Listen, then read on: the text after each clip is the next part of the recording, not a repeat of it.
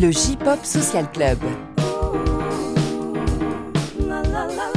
Salut les gens, bienvenue, c'est le J-Pop Social Club numéro 2. Ouh, il y en a un numéro 2, c'est complètement fou. Donc, euh, bah écoutez, a priori, euh, il y a eu quelques personnes qui ont écouté le premier épisode, donc ça me fait un peu chaud au cœur quand même de ne pas l'avoir fait euh, pour rien. Donc du coup, bah, ça donne envie de continuer. Donc déjà, bah merci, c'est un peu motivant. Puis bah, j'ai vu un peu tous vos retours. Ah bah voilà, le PC est en train de ramer comme je le pensais, donc je ne sais pas si c'est... Ah non, ça a l'air d'être bon. Mais c'est vrai qu'il m'a fait un peu peur. Donc effectivement, dans vos retours, justement, il y avait la question des niveaux sonores. Certains m'ont dit que c'était un petit peu, euh, un petit peu euh, euh, pas terrible. Bah, j'avais fait au mieux. Je vais essayer de m'améliorer, mais pour tout vous dire, pour ce numéro 2, on est moins bien équipé que le numéro 1. Donc voilà, en fait, on, met des challenges au fur et à mesure. donc je ne sais pas comment ça va se terminer. Peut-être, je sais pas, on, va graver des micro-sillons dans le prochain. J'en sais rien, on verra. Pour m'accompagner aujourd'hui, deux personnes, deux invités. Tout d'abord, Dorothée, bienvenue, bonjour. Bonjour. Euh, alors Dorothée, euh, on peut te retrouver sur Facebook, euh, sur ta page Délice et Férocité, c'est bien ça? Oui, c'est ça. Voilà, il faut que tu parles plus fort, sinon on va pas t'entendre. et également, tu es modératrice sur Pibui. Oui, c'est le site, c'est- enfin, c'est un agrégateur de clips japonais qu'on trouve officiellement sur YouTube. Donc ça permet de trouver plus facilement ces clips de ses musiciens favoris. D'accord. Quand ils sont pas bloqués en France. Voilà. on va en reparler parce que ça m'a agacé aussi. Euh, à tes côtés, on a également euh, Mathieu Pinon, aka NDJ. Bonjour. Bonjour, bonjour. Bi- Bienvenue, bienvenue. Merci. Alors, euh, pff, Mathieu, euh, on peut te lire euh, dans, dans plein de publications euh, de qualité. Oui. Donc, j'ai noté Coyote, Animeland, Phosphore, et également, tu fais des livres aux éditions Inis. Voilà, le dernier en date, Téléportation au Japon, où quand on le lit, on se téléporte au Japon. Tout est dit dans le Euh, titre. Réellement euh, Ah non, mais le- on, on s'évade le temps de quelques pages. Ah oui, non, mais je me suis dit ah, peut-être que tu avais enfin inventé le portal gun, enfin un truc. Oui, mais là, je pense que j'aurais d'abord déposé un brevet avant de faire un livre. Bon, et eh ben écoutez, euh, voilà, on est parti. Oui, c'est vrai que je n'ai pas dit, mais moi je suis toujours euh, Sylvain ou Z au micro. Euh, voilà, vous ne vous êtes pas encore débarrassé de moi. Euh, et donc, euh, on attaque tout de suite avec les news. Wouhou Les news. Les news donc, euh, bon bah, je, pour être tout à fait honnête, moi à mon niveau, je n'avais pas noté grand chose, grand chose, donc euh, ça tombe bien que vous soyez là parce que comment ça, je suis un feignant et j'ai pas bossé, pas du tout, pas du tout. J'ai travaillé, j'ai cherché d'arrache-pied des informations et y a rien qui euh, m'a inspiré. On commence avec toi, Dorothée, qui va, tu vas nous parler de euh, Kuzo Suganuma. Je ne sais pas qui c'est. Alors c'est un Dream Hero qui fête ses 50 ans à la batterie avec un nouvel album, Dream Paradise. D'accord. Kozo Suganuma, il a été surnommé le roi aux nombreuses frappes. Il a fait partie du groupe de hard rock Dead Chaplin, qui était nommé en référence à Led Zeppelin. Donc aujourd'hui, il continue à travailler pour des groupes, Vienna et Fragile, et en parallèle, il est professeur de batterie. Il a notamment ouvert plusieurs écoles. C'est l'un des rares batteurs japonais qui a été reconnu à l'international. On l'a vu notamment se produire au Montréal Drum Fest en 97. Ça a d'ailleurs été le premier japonais à s'y produire.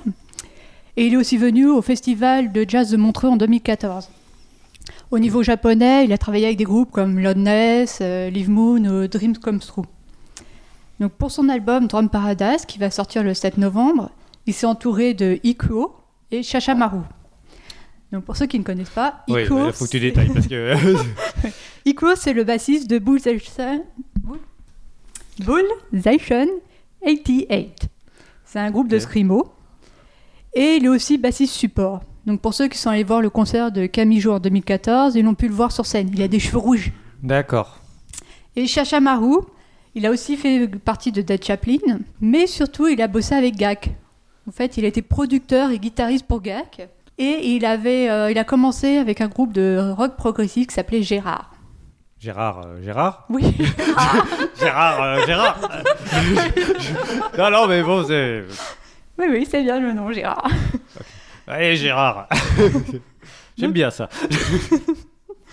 Donc, sur cet album, en plus de Iko et Shashamaru, euh, Kozo a invité ses élèves, dont sa fille, Satako, qui est la bassiste, euh, enfin la batteur de Fusil Control. D'accord. Donc, attends, là, c'est- il fait ses 50 ans de carrière, c'est ça? 50 ans depuis qu'il a commencé la batterie. D'accord. Sachant ouais. qu'il est professionnel depuis qu'il a 15 ans. Et il a commencé la batterie à 8-9 ans.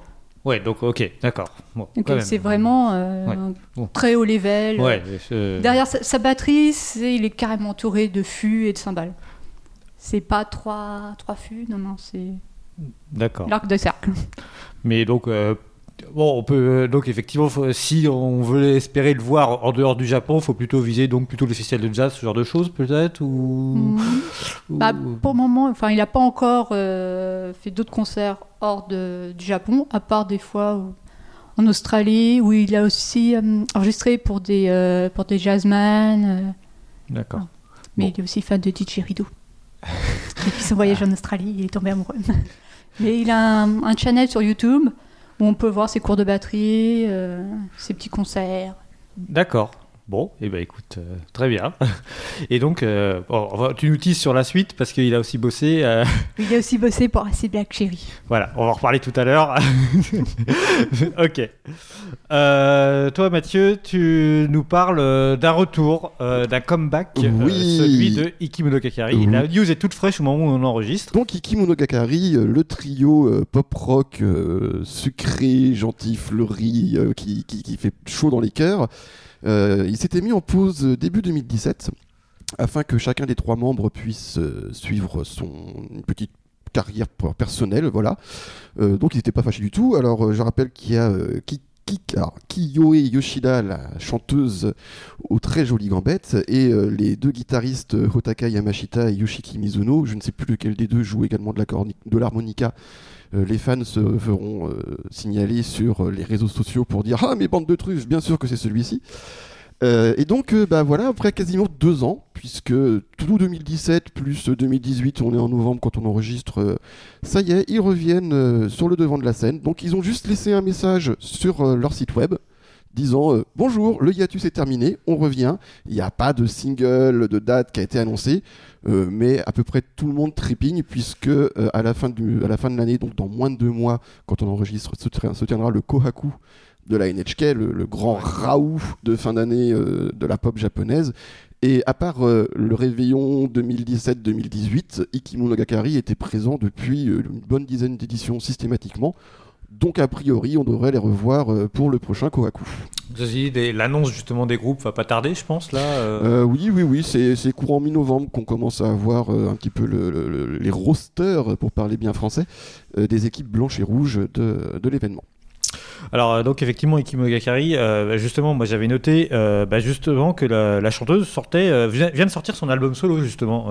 Donc voilà, elle vient de terminer, elle fait bon bah allez hop on, on remballe et on, on y retourne. C'est exactement ça. Pendant ce temps-là, je suis certain que peut-être les guitaristes ont également fait des projets qui, sont, qui ont été peut-être un petit peu plus confidentiels, puisque c'est comme toujours la personne qui chante qui attire généralement les, les projecteurs de la presse. Donc euh, rien ne l'en empêche. Mais oui, maintenant qu'ils ont chacun pu bosser un petit peu à leur manière et s'exprimer plus personnellement, eh ben, le trio s'est reformé pour repartir sur de bonnes bases. Bon alors moi personnellement Ikimo Gakari, c'est vrai que j'aime bien parce que c'est toujours assez effectivement joyeux et, et sautillant. Mais c'est un peu toujours la même chose. Ah ben c'est c'est c'est c'est- voilà il y a d'autres groupes qui sont exactement pareils hein, pour lesquels j'ai beaucoup d'affection euh, je ne citerai pas du tout Moumoun pour ne pas te vexer mais voilà au bout d'une demi-heure on a on a assez fait ouais, on a fait le tour. Euh, Ikimono Gakari je pense qu'au bout d'une heure de concert je commencerai à piquer un petit peu du nez. Mais à raison de 5-10 minutes de temps en temps ça fait du bien. Ça fait plaisir. Faut Ouais, juste pas en abuser c'est tout. C'est ça. Et ben, écoute, euh, justement, on écoute euh, leur dernier single, euh, le dernier qui était sorti avant leur hiatus, donc ça date de 2016. Euh, C'était euh, Last Scene.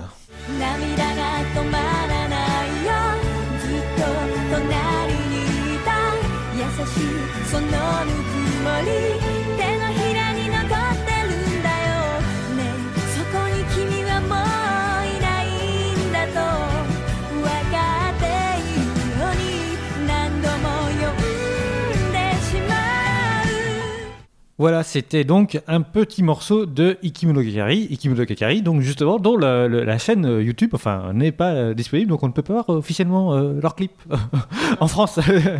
Mais bon, quand même, ils sont sur Spotify, donc c'est déjà pas mal. Donc voilà, on va pas, bah, à défaut d'avoir l'image, on a au moins le son. Dans les autres news, moi que j'ai noté et je l'ai déjà posté sur les réseaux sociaux du J-Pop Social Club, alors je vais aller très vite sur le sujet, c'est euh, Yui Metal qui quitte Baby Metal. Euh, euh, alors euh, bon, euh, moi euh, Baby Metal, euh, c'est pas spécialement ma spécialité. Euh, si tu as des choses à rajouter sur le sujet, c'est le moment. C'est comme Ikimonogakari. Euh, au bout d'une heure, on a fait le tour, mais à dose de 5 à 10 minutes, ça fait du bien. Ok, euh, voilà, donc en tous les cas, le, le groupe ne s'arrête pas pour autant. Euh, et donc il continue en duo. Alors, euh, donc a priori, euh, c'était plus ou moins attendu. Moi, je, voilà, je suis absolument pas l'actu du groupe, mais il semblerait qu'effectivement, elle était déjà en retrait du groupe euh, pour raison de santé. Oui, Donc- c'est en fait c'est depuis 2007 où euh, elle, a- elle n'apparaît plus sur scène. 2007 Non, 2007. 2017. 2000, allez. Et euh, donc c'était pour problème de santé. Et c'est seulement là dernièrement qu'elle a, que son départ a été officialisé. Mais elle, elle dit qu'elle va se lancer dans une carrière solo.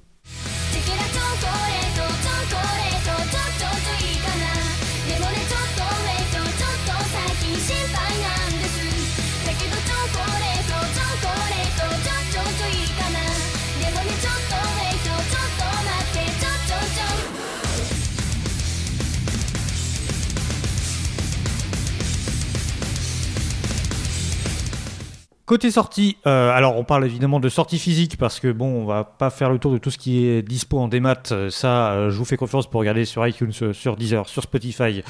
Il y a beaucoup de choses. C'est déjà et c'est une très bonne chose. Moi, j'avais noté simplement une sortie qui était prévue, c'est la sortie d'un CD DVD vinyle. Alors, j'ai pas trop bien compris si c'était des éditions séparées ou une grosse édition comprenant l'ensemble de Chihiro Onitsuka. Euh, en vue de son concert prévu au mois de janvier à Paris, on va en reparler justement dans l'agenda. Euh, il semblerait finalement que ce soit reporté bah, justement euh, au mois de janvier, euh, voilà. Et donc ce qui explique pourquoi, bah, en faisant des recherches justement à propos de, de, de, de cette sortie, bah, je l'ai vu référencé nulle part. A priori, euh, voilà, il faudra passionner un peu, un peu plus. Et puis, bah, si vous le vouliez pour Noël, c'est un peu loupé. voilà. Et euh, on termine les news avec une petite rubrique, c'est euh, le 3615 My Life. 3615 My Life. Ouais, j'ai pas de jingle. Il y a des jingles trop bien dans ton Ouais, podcast. C'est des jingles à la bouche. non, vite fait, euh, je voulais en parler parce que euh, on en avait discuté dans le premier podcast. C'était euh, la sortie de l'album de Perfume que j'ai été euh, m'empresser d'acheter euh, une fois le podcast terminé euh, à la Fnac des Halles. Alors euh, pour euh, les non parisiens, euh, la Fnac des Halles c'est un petit peu euh, la Fnac un peu centrale euh, dans Paris, hein, celle qui est très facilement accessible. Et donc, euh, bah, je me demandais où j'allais trouver, euh, où cet album allait se retrouver euh, rangé à la Fnac. Alors, World Music. Alors voilà, c'était j'ai- donc j'ai déjà fait le tour de, de- du côté pop, rock, machin. Bon, rien trop Électro. vu. électro, euh, rien vu. Alors été effectivement dans World Music, mais alors tout de suite on arrive dans euh, musique caribéenne, voilà, Amérique du Sud, Australie, tout ça. Je regarde, je regarde, je regarde, et rien de tout ça. Et je me dis merde, c'est mal barré. Et euh, après euh, moult recherches, au bout de 10 bonnes minutes, je pense, euh, j'arrive sur un, petit coin d'étagère, mais vraiment, genre, entre deux rayons, hein, fallait vraiment le, pas le louper. Euh, dans lequel ils ont tout regroupé et ils ont marqué euh, K-pop, J-pop, C-pop. Euh, et donc, euh, bah, j'en reviens à, ce qu'on disait dans l'émission précédente, c'est-à-dire que là, on est vraiment dans la musique de chinois. Hein. On sait pas trop ce que c'est, on met tout ensemble, on en voilà, on colle tout. Et donc là, vous aviez un peu, voilà, vous avez essentiellement beaucoup, beaucoup de K-pop, évidemment. J'ai juste une petite question. Alors donc pour ceux qui ne sont pas parisiens, la Fnac des Halles, comme l'a si bien dit Z, est vraiment la Fnac centrale, et elle est également connue par rapport aux autres Fnac parisiennes pour avoir hébergé pendant très longtemps, et hébergé encore à l'heure actuelle, le premier espace manga vraiment dédié euh, à la culture japonaise. Donc on trouvait du manga, on pouvait également trouver euh, juste à côté le rayon de jeux vidéo, mais ils ont commencé à développer des goodies aussi, des mugs, euh, des mugs Pac-Man, euh, les t-shirts Mario et que sais-je. Est-ce que c'est là qu'il y a ce fameux rayon musique de musique de bridé, ou bien est-ce que c'est dans le rayon musique que c'est paumé entre artistes indés et Non, rock'n'roll non, ça reste vraiment au rayon CD, quoi. Mais vraiment, c'est Et puis surtout, voilà, c'est vraiment, euh, on a tout collé ensemble. Donc, euh, bah voilà. Donc, on sent qu'effectivement, euh, la prépondérance de, la K-pop et, voilà se, se ressent. Hein, voilà, on a vraiment un, étalage très important à la fois de CD et de DVD de tous les groupes de K-pop qui cartonnent en ce moment. BTS en, tête, en tête de gondole. Côté chinois, franchement, j'ai rien vu. Et J-pop, et ben ça se colle, ça se résume à, trois CD qui se battent en duel, euh, euh, tout collé en bas de l'étagère, à savoir donc Perfume, euh, Scandale et un DVD de Perfume qui traînait là. Je ne sais pas comment il est arrivé là. il, a- dû avoir une erreur d'expéditeur et c'est arrivé là. Ils l'ont foutu dans le rayon sans trop savoir pourquoi c'était là. Mais voilà, bah, enfin tout ça pour dire que bah, je trouve ça un peu dommage une fois de plus de, restreindre ça. Voilà, on, colle ça dans un, juste, voilà, on met pas vraiment dans un rayon, dans le rayon qui, convient en termes de style. Et donc, bah, ça empêche aussi, je trouve que un public euh, potentiellement intéressé ou en tous les cas un musicien de tomber sur ce genre de découverte puisqu'on les met à l'écart tout de suite et voilà quelqu'un qui adorerait l'électro bah va peut-être passer à côté euh, et pourrait tout à fait kiffer Perfume et bah, il passera à côté parce que euh, il n'est pas référencé euh, comme il faut euh, dans le truc donc je trouve ça un peu dommage Mais il me semble pour des groupes euh, type d'Iran Grey, ils étaient dans le rayon métal. Alors, je, je- je vais me faire un peu l'avocat du diable. Ouais, c'est dommage, mais d'un autre côté, ça y est, euh, à la FNAC, ils sont capables de commencer à préparer un, rayon spécial euh, musique euh, asiatique. Alors, évidemment, oui, ça fait X années qu'on le sait, qu'on le dit, que c'est, il y a plein de genres, il y a plein d'artistes à découvrir qui se passent pas sur les médias mainstream, que ce soit télévision, radio, FM et j'en passe. Mais ça y est, ça commence. Alors, évidemment, si ça commence seulement maintenant, peut-être qu'on en a encore pour 10 ans avec des erreurs. On va se retrouver avec des groupes coréens mélangés avec du japonais, du chinois, euh, de la J-pop, de la K-pop, euh, de la L-pop avec le Laos, que sais-je encore. Euh, ouais, mais bah oui, il faut faire des, on fait des boulettes quand on apprend à marcher. Donc la démarche peut être intéressante sur le long terme, faut voir ce que ça va donner. Après, bah oui, maintenant, euh, on n'en voit que les défauts parce que on le sait, mais par rapport au grand public, euh, ouais, peut-être que justement, il y a des gens qui peuvent découvrir. Alors, à l'heure actuelle, c'est la K-pop qui est porteuse sur le marché adolescent, donc c'est elle qui va être privilégiée. Mais, euh, mais voilà c'est encourageant. Mais je me dis que si justement il n'y avait pas euh, ce courant K-pop très puissant actuellement, on n'aurait certainement pas du tout euh, ces, ces- ces références quoi. Mais complètement, mais bon, eh, le Hallyu, le c'est la vague, eh ben surfons sur la vague, profitons-en. hein. Ah non, mais ils ont raison après de, de, de proposer ce type de produits hein, qui sont très demandés actuellement, euh, en tous les cas, auprès de ce public-là. Mais après, c'est peut-être aussi une question de euh, comment la FNAC arrive à obtenir ses CD. C'est même quand Mm. on est sur le site de la FNAC, la plupart du temps, c'est des imports. Ouais. C'est pas des CD fabriqués ici. C'est vrai. Et comme disait Tom Smith, le, le créateur du label GPU Record, en fait, il y a eu pas mal de critiques quand lui, il a vendu ses CD Mm. au prix anglais. Bah oui. Parce que pour les gens, c'était fallait vendre au prix de l'import. Ouais, mais bon, enfin, Donc après, voilà. Le vrai problème, c'est que euh, les CD à 40 euros, euh, effectivement, euh, en Europe, on euh, ça, ça, ça passerait plus aujourd'hui. Oui, et, et- et qui plus est, je pense qu'à l'heure actuelle, quand on achète un CD de, de J-pop par Fnac.com, parce que c'est possible, Mm. vous vérifierez par dans 99% des cas, c'est vendu par un autre vendeur qui profite de la plateforme Fnac.com et c'est pas un produit estampillé euh, distribué par Fnac. Donc si Fnac commence ça, c'est Fnac, hein, c'est pas rien. Et ben il y en a peut-être d'autres qui vont se mettre dans la course. On verra bien. Euh, c'est peut-être un, un, un gadin sur l'instant, mais pour qu'il y ait un gadin, il a fallu qu'il y ait un premier pas en avant. Donc euh, il n'y a plus qu'à ce que ça se relève, que ça apprenne à marcher droit. On verra bien ce que ça donnera plus tard. Je termine euh, justement sur l'album de, de Perfume. Alors, euh, je m'adresse aux gens qui, l'ont peut-être acheté, parce que je, l'ai déballé. Et, euh, en fait, sur le livret, derrière le livret, il y a un petit numéro.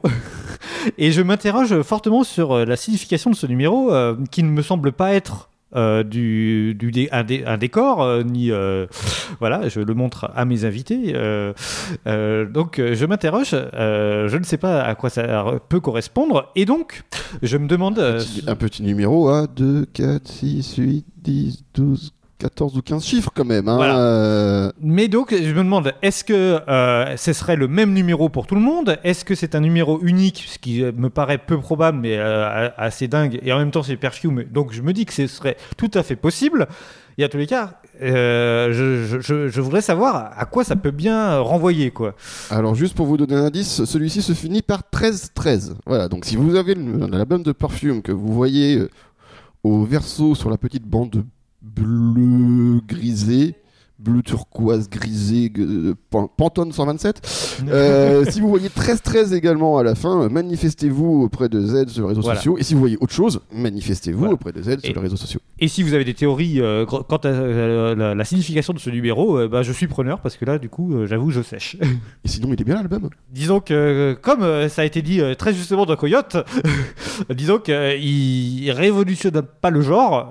Après, il y a deux trois titres qui sont vraiment euh, même. Moi, voilà, je suis toujours euh, très très très, très, euh, j'accroche toujours beaucoup à ce qu'elles font. Et puis en plus là c'est une version euh, pour le coup CD plus DVD donc en, plus on a euh, on a en, prime euh, certains clips certains clips qui ne sont même pas encore disponibles sur internet. Donc du coup voilà c'est un peu des avant-premières. J'imagine que ce sera les prochains ce seront les prochains singles à sortir. Mais voilà on les a déjà sur les DVD potentiellement. Donc donc c'est plutôt cool comme comme comme truc. Voilà. Écoutez Perfume c'est bien. Non c'est pas du tout partisan Euh, et puis bah du coup on va passer tout de suite euh, au focus c'est parti Focus. On attaque les focus euh, avec euh, bon euh, tu- fais pas trop long Je me suis concentrée sur le titre Voilà. plutôt que sur le projet. Ok, donc tu vas nous parler de Acid Black Cherry qui est. euh, alors, déjà, il faut rappeler quand même que euh, ce n'est pas un groupe. Oui, Mais c'est une seule personne, c'est Yasunori Hayashi, surnommé Yasu, qui est l'ancien chanteur de Jeanne d'Arc. Alors là, ceux- ça, parle aux vieux hein, pour le coup. euh. Euh, oui, bon, alors, pas, pas Jeanne d'Arc. euh, euh, bon, alors oui, voilà, il faut être précis dans, dans ce qu'on Oui, dit. c'est le groupe voilà. qui a commencé comme étant un groupe de visual kei et qui est devenu un groupe de rock. Ok, et c'est Jeanne d'Arc, ça s'est fini quand euh, En 2006. 2006. Sachant qu'en France, on l'a déjà pu l'entendre en tant que ending de One Piece. Dans les épisodes 110, quelque chose. Ok. Et donc, du coup, son projet solo, il a enchaîné derrière euh, direct en fait, quasiment. euh, il a la- fait une petite pause pour préparer tout bien et il a enchaîné sur une tournée secrète. Parce qu'en fait, lui. En fait, il fait une tournée, mais il n'y a personne en fait. C'est un- concept, arrivé. euh, c'est un concept intéressant. Euh, en même temps, au moins, tu n'as pas besoin de grande salle, là, c'est intéressant. euh. Bah, lui, ce qu'il voulait, c'est pas se reposer sur sa renommée en tant que chanteur de Jeanne d'Arc. C'est déjà que Jeanne d'Arc qui était très très connu. Et il voulait vraiment recommencer de zéro et être sûr que son projet tienne la route, que les gens apprécieraient pour ce que c'est, et pas pour lui. Donc il s'est lancé dans une tournée des live jap- japonais. Donc ils ont, il a lui-même distribué des flyers, euh, fait un peu de pub auprès des magasins locaux. Donc il a pris des membres support pour faire ça. Et ils ont, il a chanté avec quatre morceaux. Donc dans l'un de ces live effectivement, il y avait personne. Et donc il En a quand même chanté, mais sans spectateur. D'accord. Et en juillet 2018, donc c'est là où il sort son premier single. 2008. Oui, 2008. oui, j'ai un problème avec les T'as un décalage de 10 ans, un petit peu, là, depuis tout à l'heure. hein. Comment ça euh, co- Comment ça, Donald Trump est président? Mais qu'est- on m'a pas rien dit. Mais qu'est-ce que c'est que ces histoires? Mais non, Barack Obama vient d'être élu. Donc il sort le premier single, Spell Magic, en 2018. Donc là, euh, bon, il se fait reconnaître comme étant le chanteur de Jeanne d'Arc. Donc pour son single, donc, il y avait le morceau Spell Magic plus un morceau de reprise. Donc Spell Magic, c'est euh, le manifeste de son projet solo. Alors, des, des- des détails un peu, parce que là, du coup. Donc son projet solo, c'est euh, donc lui qui crée tout. Donc paroles, musique, et qui aussi scénarise ses clips. C'est ça, oui, parce que euh, du coup, euh, bon, on va inviter les gens de toute façon à aller euh, visionner ses clips sur sa chaîne YouTube, qui elle est accessible depuis la France. Mais effectivement, voilà, il y, a- y y des vraies histoires qui sont développées à travers ces clips et euh, surtout quelque chose qui se tient sur la durée. Voilà, et tout commence avec ce clip Spell Magique où on voit arriver dans les locaux d'Avex, dans les anciens locaux d'Avex, les bâtiments en briques rouges. Donc une bande d'otaku, donc vraiment typique otaku, les lunettes, la chemise à carreaux, euh, l'appareil photo, euh, qui font un peu touriste. Donc arrivé pour une audition, donc devant euh, trois jurys qui sont vraiment qui représentent les, les, jurys d'Avex, mais qui ne travaillent pas pour Avex. En fait, dedans, on a un gars qui est peut-être un danseur embauché pour Avex, qui a peut-être travaillé dans les clips d'Aruna High. Il y a la fille, c'est une ancienne actrice érotique, crois Sayo Mayo, quelque chose comme ça. Et euh, l'homme du milieu, on a pu le voir dans des euh, Godzilla, les. Godzilla de 2000 et 2001. Mais, mais là, pour le coup, il représente euh, Avex en Voilà, tant que, représente que disque, en fait. Voilà, c'est ça. Et à partir du moment où le groupe d'otaku, donc déjà, donc les, les- le jury d'Avex, ils font un peu la tronche quand ils voient ces gars arriver parce qu'ils se disent euh, bon, ça doit être la musique de merde, c'est des touristes. Oh là là, mais alors, euh, quel préjugé. Et au moment où ils jouent, là, euh, on se retrouve dans l'imaginaire, donc euh, des bêtes de scène, euh, et avec la touche érotique qu'on retrouvera dans tous les textes d'Acid Black Cherry. C'est en fait le morceau Spell Magique, il est écrit du point de vue d'une femme, et c'est un morceau érotique. Et dans ce morceau, il explique aussi le, le choix de son nom, du nom de son projet. Donc Acid Black Cherry, en fait, Yazoo c'est basé sur ABC, qui est une métaphore utilisée au baseball sur les, la première base, deuxième base, troisième base. Ah oui, d'accord. Donc le A, c'est euh, embrasser, le B, caresser, et le C, c'est les galipettes. Ok. Donc aussi, dans ce clip, donc, on a plusieurs euh, musiciens. Donc on a Chouché, qui est euh, le bassiste de Lacrima Christi, groupe de Visual Kei. À la batterie, on a Yujin, qui est le batteur de Siam Chan, aussi un gros groupe de Visual Kei. On a Shizato à la guitare, qui est aussi connu pour Pénicilline, donc aussi du Visual Kei. On a Aki Hyde, qui joue notamment dans Breakers avec Daigo. Mais par contre, ceux qui ont enregistré l'album, ce ne sont pas les mêmes. Ah d'accord. À chaque, quasiment à chaque morceau, chaque clip d'Acid Black Cherry, c'est comme ça. On a des membres support qui euh, reviennent souvent, mais sinon, c'est des nouveaux. Par exemple, pour celui-là, pour Spell Magic, donc à l'enregistrement, on a Kozo Suganuma, dont on a parlé tout à l'heure. Oh là, c'est transition, disons. Euh, Donc, bon, on retrouve encore Chouché à la basse. Chouché, c'est un peu le bassiste fétiche de, de Yazoo. Bon, plus tard, on retrouve aussi Kuo. En guitare aussi et clavier, on a Noriyoshi Matsushita, qui est moins connu, mais qui a aussi, je crois qu'il a participé à des morceaux pour des idoles. Et l'autre guitariste, c'est Sugiso. Le- Excusez du peu, hein. Voilà. Bon, bah, voilà. qui est intervenu sur euh, deux morceaux de, de l'album qui contient Spell Magic, donc Spell Magic et Scar. Que Sugizo qui aujourd'hui est dans Ex Japan. Voilà, non, exact. Yazoo fait. Enfin, il choisit vraiment ses musiciens avec soin. Il prend pas euh, machin parce qu'il faut prendre machin. Non, Il essaie, suivant leur façon de jouer, leur sensibilité. euh. Ok, donc on écoute. Spell Magic, d'Acid Black Cherry.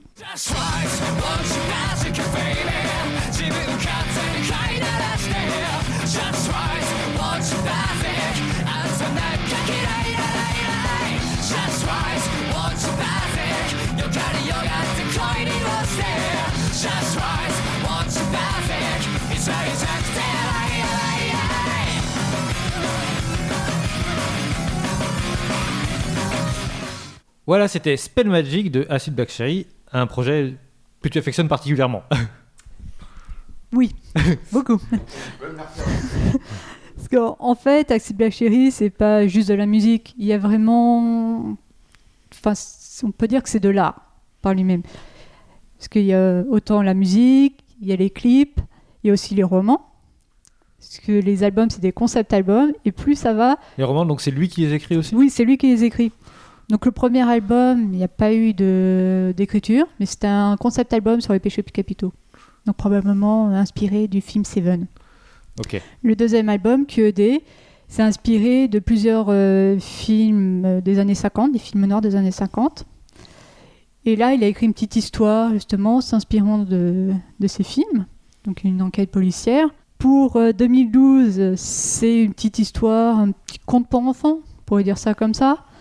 Pour l'album Elle, c'est une biographie d'une euh, d'une femme, donc à travers ses expériences amoureuses.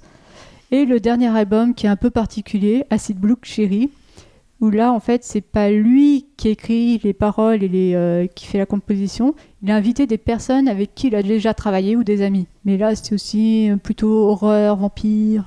Et à côté de ça, il crée des, des albums de reprise, des albums récréation. Donc ouais, donc il- ça va, il, Oui, il est bien occupé quoi. Et son, pour elle, donc il a même publié un petit roman d'une centaine de pages qui a été adapté en film au Japon. ok. Bon, le film, il est pas top top, hein, petit moyen. Ouais, bah bon. Bon, mais bon, faut saluer toutes les initiatives. hein. Oui. Ok, merci beaucoup. Mathieu, euh, à ton Oui. tour, attention, euh, tu vas nous parler toi de Alors, euh, Zard. parlé de Zard. Alors, puisqu'on parle de projets un peu alambiqués par rapport à la structure des groupes, Zard, c'est un petit peu la même chose. Alors, Zard n'existe plus. hein, on- là, on fait du, du- du flashback.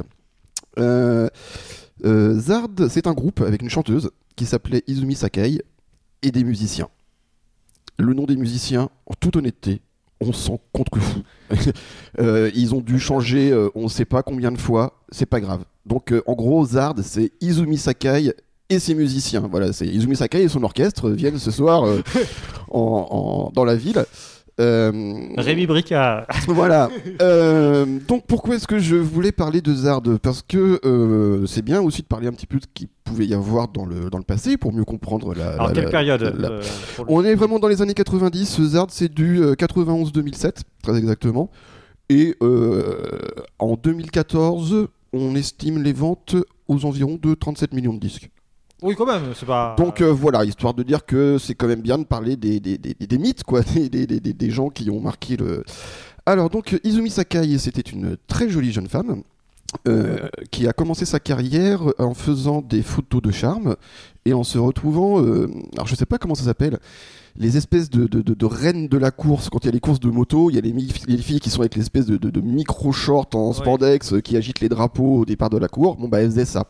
Et il y a un producteur qui l'a rencontré à ce moment-là et qui s'est rendu compte en parlant avec elle que non, non, euh, c'était loin d'être juste une très jolie fille, c'était une fille qui avait des choses à dire. Et il lui a proposé, il lui a dit, bah, écoute, on va enregistrer un morceau, voilà, on va voir, ce- on peut faire des choses ensemble. Elle a enregistré un morceau, ça a marché pas trop mal, et à partir de là, le groupe Zard a été fondé.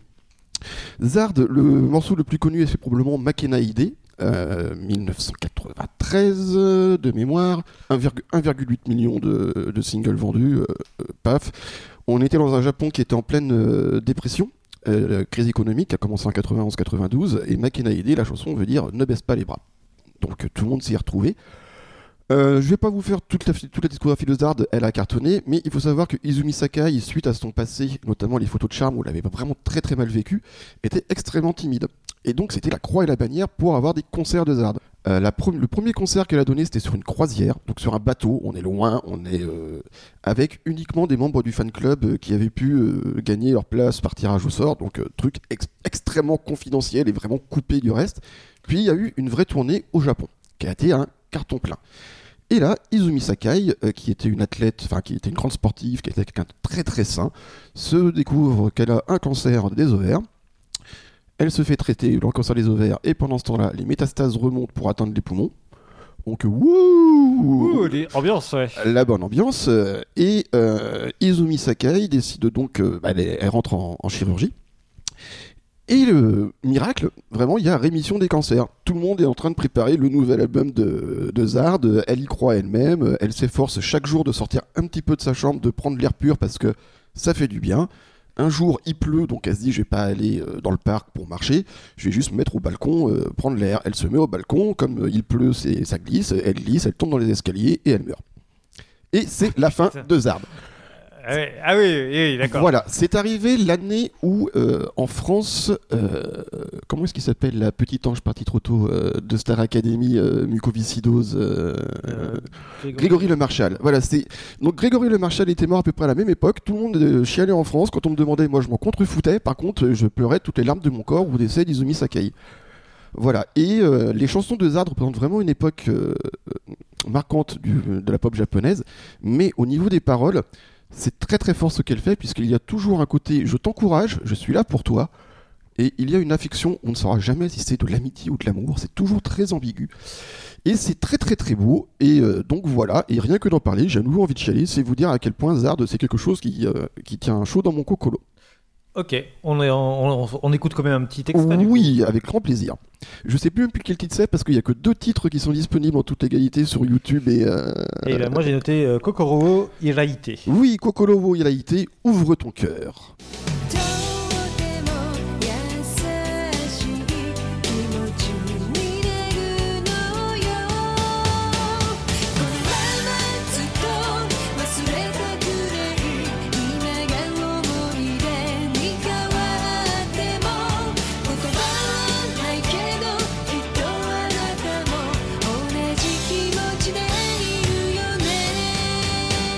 Voilà, c'était Zard. Moi je connaissais pas du tout, du coup, euh, bah, c'est bien. Voilà, donc euh, Zard euh, qui est morte en 2007. euh, du coup, l'an dernier au Japon, ils nous ont fait vraiment la collection des CD Hachette. Et c'était vraiment Hachette pour l'anniversaire de la mort de Zard. Vous pouvez commencer à vous refaire la collection. Il faut savoir que justement, après sa mort, il y avait une tournée qui avait été envisagée. Et ben ils l'ont quand même faite. C'est-à-dire qu'il y avait les musiciens, il y avait un micro vide sur scène et ils passaient sur écran géant les concerts précédents. Ça a fait ça le comble sur toute la tournée. Voilà. Et pour ceux qui connaissent pas, vous connaissez peut-être en fait sans le savoir, puisque My Friend, un de ses plus gros tubes, est le troisième générique de fin de Slam Dunk. Elle a fait je ne sais pas combien de génériques pour euh, Détective Conan. Et euh, j'en oubliais une, deux chansons, mais que tout le monde connaît. Bah oui, la seule chose positive de Dragon Ball GT, à savoir le générique, c'est Zard. Ah bah voilà. Voilà, Dan, Dan, bah voilà, vous, vous écoutez les paroles, c'est vraiment du Zard pur dans le texte. Ok. Voilà Merci beaucoup Mathieu. Euh, alors euh, moi, euh, non mais ne pleure pas. Voilà, bah oui c'est triste, mais mais voilà, c'est des destins tragiques. Et oui, Il faudrait peut-être, une petite musique au piano derrière. Voilà. Ting, ting, ting. mais comme quoi les meilleurs partent en premier, on en a la preuve encore une fois. Moi je, alors je vais vous faire écouter un morceau. Je vais pas vous dire tout de suite ce que c'est. On va l'écouter et puis on en parle juste après.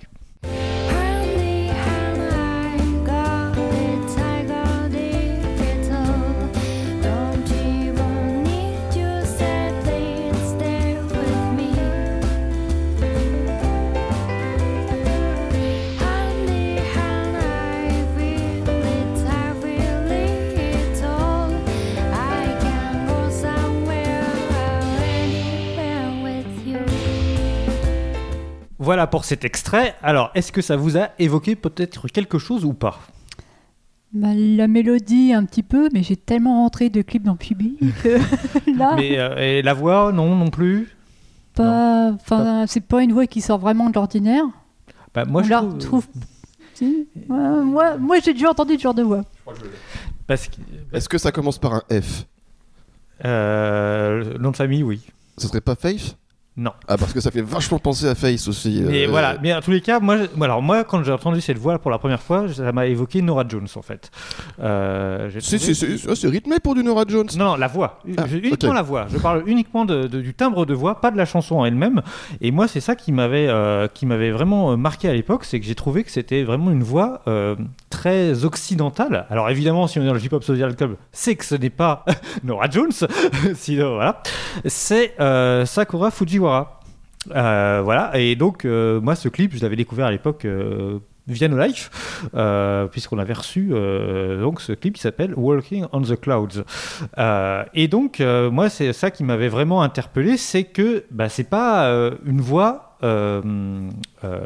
c'est pas une voix japonaise. Enfin, je trouve que voilà, Oui. Il y a une, C'est pas nasillard déjà. une taciture euh, dans la voix qui est différente, on va dire. Euh, et donc, qu'est-ce que j'avais noté euh, à son sujet? Donc, bah, elle est quand même toute jeune, hein, elle a 22 ans. Donc, voilà, à ce moment. Et du coup, moi, ce que j'aime, j'apprécie en particulier chez elle, c'est qu'elle est auteure, compositrice et interprète. Donc, bah, déjà, ça, c'est plutôt pas toujours évident, surtout sur- chez les jeunes artistes. voilà. Alors, qu'est-ce que je peux vous dire sur Sakura Fujiwara? Euh, bah, qu'elle a, découvert la musique grâce à son père, qui était lui-même musicien, et que euh, elle euh, indique en influence beaucoup de, groupes et d'artistes occidentaux. Oui, exactement, c'est ce clip-là qui est sur Pibui. voilà, c'est pour ça que ça t'évoquait quelque chose. Donc, dans ses influences, il y a les Beatles, Paul McCartney. Sans déconner. Voilà. Euh, Nora Jones. Oh bah tiens. Et également Yael Naïm. C'est vrai que moi je trouve que Oui, oui, oui. Voilà, il y a Euh, beaucoup d'Yael Naïm aussi. voilà, il y a quelque chose de, de- qui sera, s'en rapproche. Et effectivement, elle explique euh, d'ailleurs qu'elle écoute vraiment des chansons euh, euh, d'origine très variée, et y compris de la chanson française. Donc, bah, c'est pas étonnant hein, de, de- de trouver ces influences-là. Et voilà, et moi j'apprécie vraiment ce côté très pop folk. Très léger, euh, voilà, et je pense que c'est une artiste qui mérite d'être euh, euh, mieux reconnue euh, euh, qu'elle ne l'est pour le moment, en tous les cas, en France. Alors, il se trouve que elle s'est mise à faire des tie-up dernièrement. Alors, bon, bah, ces derniers titres, là, Walking on the Clouds, qu'on vient d'écouter, date de 2015, c'était vraiment les tout débuts de sa carrière. Là, voilà, c'est un peu plus classique, un peu plus pop traditionnel, mais je pense que c'est vraiment le moule du tie-up qui fait ça. J'espère qu'elle va pas rester uniquement dans cette voie-là et qu'elle va continuer à nous sortir des titres un petit peu euh, de la sorte. Donc là, dernièrement, elle a fait euh, le générique du deuxième film de Code Geass, euh, enfin ce genre de choses. Bon, enfin voilà, pour ceux qui l'ont vu potentiellement, ça pourra peut-être vous évoquer des choses. Et sinon, euh, euh, c'est un peu une geek hein, quand même, puisque euh, elle est, elle est, elle est pas mal à fond sur l'animation. elle kiffe Pokémon, voilà. Euh, elle est aussi dans le manga. Elle va euh, au comiquette. Elle fait du cosplay. Enfin voilà. euh, donc Ouais, c'est une otaque, quoi. et pourtant, voilà, euh, elle se traîne pas avec ses vieux t-shirts de geek dégueulasses, hein, pour autant. Mais voilà. Et donc, et donc, elle est chez Emuse en tant que- qu'agence euh, artistique. Et euh, euh, moi, je pense que vraiment, c'est ce que j'avais déjà dit d'ailleurs à Fumio, je, qui, qui dirige Emuse France, mais je pense que c'est le genre d'artiste qui a vraiment du potentiel en France, précisément parce que son style n'est pas euh, trop japonais. Et justement, je pense qu'il peut, peut toucher euh, à un public assez large. Mais je, je te rejoins sur ton avis après les, les quelques accords qu'on a pu écouter. Euh, Fumio, première garde à toi, je vais rejoindre le camp du lobbying pro Sakura Fujiwara, c'est ça C'est ça. Pour qu'elle euh, pour qu'elle vienne en France. Bah écoute, en tout cas, euh, voilà, je trouve que c'est vraiment, euh, voilà, je- je- j'aime vraiment beaucoup ce qu'elle fait, et, et j'espère euh, vraiment en tous les cas qu'on on pourra avoir, ouais, peut-être l'avoir en France, ça serait vraiment top, mais en tous les cas, peut-être avoir, euh, je sais même pas si ces titres sont disponibles euh, légalement euh, sur les plateformes numériques, j'en suis même pas sûr, donc voilà, ça serait déjà un premier pas intéressant. Quelque chose à ajouter peut-être? Oui, c'est que en fait, pour ce jour de groupe, faudrait pas se focaliser que sur le public J-Music. Oui. faudrait plus se focaliser sur le public mainstream euh, qui écoute. Mais, mais voilà, mais c'est ça, c'est pour ça que j'ai parlé de Nora Jones parce que du coup ça, ça touche un public beaucoup plus large et je suis sûr que vous faites le même test que je viens de faire auprès de ce type de public, et ben ça, euh, ça passe crème quoi. Enfin voilà, on est vraiment. Il y a euh, plus euh, de potentiel pour le public mainstream que juste se focaliser ah sur oui, la mais J-Music. complètement. Mais du coup, c'est peut-être aussi la- malheureusement la difficulté. Hein, c'est c'est qu'il faut aller toucher des- effectivement des médias peut-être plus grand public qui, vont, qui sont déjà inondés de nouveautés euh, pareilles. Certes, mais euh, c'est bien aussi de tou- pas toujours penser à la niche, justement. Euh, De Ouais. pas toujours penser à ceux qui cherchent désespérément le rayon euh, musique asiatique à la Fnac des Halles et qui peuvent tomber là-dessus. Euh, je sais que j'ai des copains là qui euh, s'intéressent absolument pas du tout à la culture japonaise. Ben oui, on, on peut avoir des amis de tous horizons. Et qui, euh, eux, sont beaucoup, noms et, et- et- et qui sont beaucoup plus euh, branchés euh, indie, euh, tu vois, Pitchfork, Festival, euh, les trucs comme ça. Ils ont découvert un groupe qui s'appelle Super Organism, qui est très très chouette, qui est un collectif international et dont la leader et chanteuse est japonaise. Et à partir de là, ils ont commencé à s'ouvrir sur la musique japonaise. Donc oui, c'est bien qu'on ait des artistes comme ça qui, euh, qui change de ce qu'on peut entendre vraiment en J-pop habituel, qui est le, tout venant que les fans connaissent, et d'avoir des genres un petit peu euh, alternatifs qui arriveraient en France et permettraient d'ouvrir une nouvelle porte d'accès à cette culture, c'est on ne peut que s'en réjouir. Voilà, le message est passé. si vous avez aimé, euh, dites-le euh, et dites-le à Abuse aussi. N'hésitez pas. euh, voilà, après Fumio, il n'osera plus sortir de chez lui. On sait où t'habites. voilà, on passe à la rubrique feedback. Feedback. Et oui, cette fois-ci, c'est la rubrique feedback. Euh, pas de grande gueule du J-pop euh, ce mois-ci. euh, parce que. Oh, bah, vous êtes déçus, bah oui, voilà. On va. Je serais obligé de revenir. Ouais, ouais, ouais. Mais voilà, bah, c'est bien aussi un peu de varier. Alors, la rubrique feedback, qu'est-ce que c'est? Et c'est une rubrique dans laquelle on va revenir rapidement sur euh, quelques lives auxquels on a pu assister dernièrement. Euh, voilà, euh, en particulier des lives en France, mais pas forcément uniquement. Et on va commencer avec un live j'avais teasé dans l'émission précédente. C'était le live de Lazy Gunsbrisky qui, alors en l'occurrence, on était ensemble avec Dorothée, on les a vus ensemble, euh, sont à Paris Manga. Euh, Alors, comment dire, entre le catch au début du concert qui faisait pas mal de bruit, parce que la scène de catch était juste à côté, les gros problèmes de son, mais vraiment très gros problèmes de son. Même euh, Cradle of Filth n'a pas de problème de son à ce niveau. Cradle of Filth, c'est un groupe de métal euh, anglais euh, qui, en concert, c'est un son horrible. ok. Mais par contre, elles ont fait le job sur scène. Voilà, c'est vrai que, bon, bah, effectivement, Tanja et Caroline, euh, la dernière fois, m'avaient dit oui, tu vas voir euh, la scène de Paris Manga. Bon, euh, c'est un peu compliqué. euh, bah, effectivement, hein, c'est la difficulté d'avoir une scène qui est au milieu du salon. bah, voilà, hein, Paris Manga, ça tient sur un hall. Donc, toutes les activités sont regroupées au même endroit. Et effectivement, bah, on a forcément des sons parasites qui viennent de, de part et d'autre de la scène. Voilà, on n'a pas, comme Japan Expo, une scène dédiée à la musique pour pouvoir en profiter pleinement. Mais bon, bah. Euh, c'est forcément aussi une question de dimension euh, euh, du festival hein, et je trouve ça pour autant très bien qu'elle qu'elle vienne, elle dans ce type d'événement. Bon après moi j'étais quand même content de les revoir parce que j'aime toujours autant les Gansbrisky, j'aime toujours ce qu'elles font. Mais il y a quand même une chose moi que, j'ai noté et que je trouve vachement intéressant c'est que justement, bah, ce qui est un inconvénient, cette scène ouverte au milieu du salon, amène aussi un public euh, qui euh, passait par là euh, et qui s'arrête et qui vient danser, s'éclater devant la scène à ce moment-là. Voilà, ce qui, du coup, ça ouvre justement, ça permet au groupe de se faire connaître auprès d'un public qui, pour le coup, va peut-être pas du tout s'intéresser à la musique japonaise en tant que telle. Et bah là, du coup, il passe et il dit Ah bah tiens, là c'est cool, il y a, du bon rock, tiens, bah voilà, je, je- je jette une oreille, voilà, même si c'est 5 minutes, bah c'est pas grave, c'est toujours 5 minutes de gagner. J'aurais juste une question parce que vous les avez vus. Euh, est-ce que c'était le seul concert qu'elle faisait ou est-ce que c'était un showcase pendant le salon et il y avait un véritable concert qui était donné en soirée dans un lieu? En fait, c'était une tournée européenne et je crois la veille, elles étaient Voilà. à Issy-les-Moulineaux.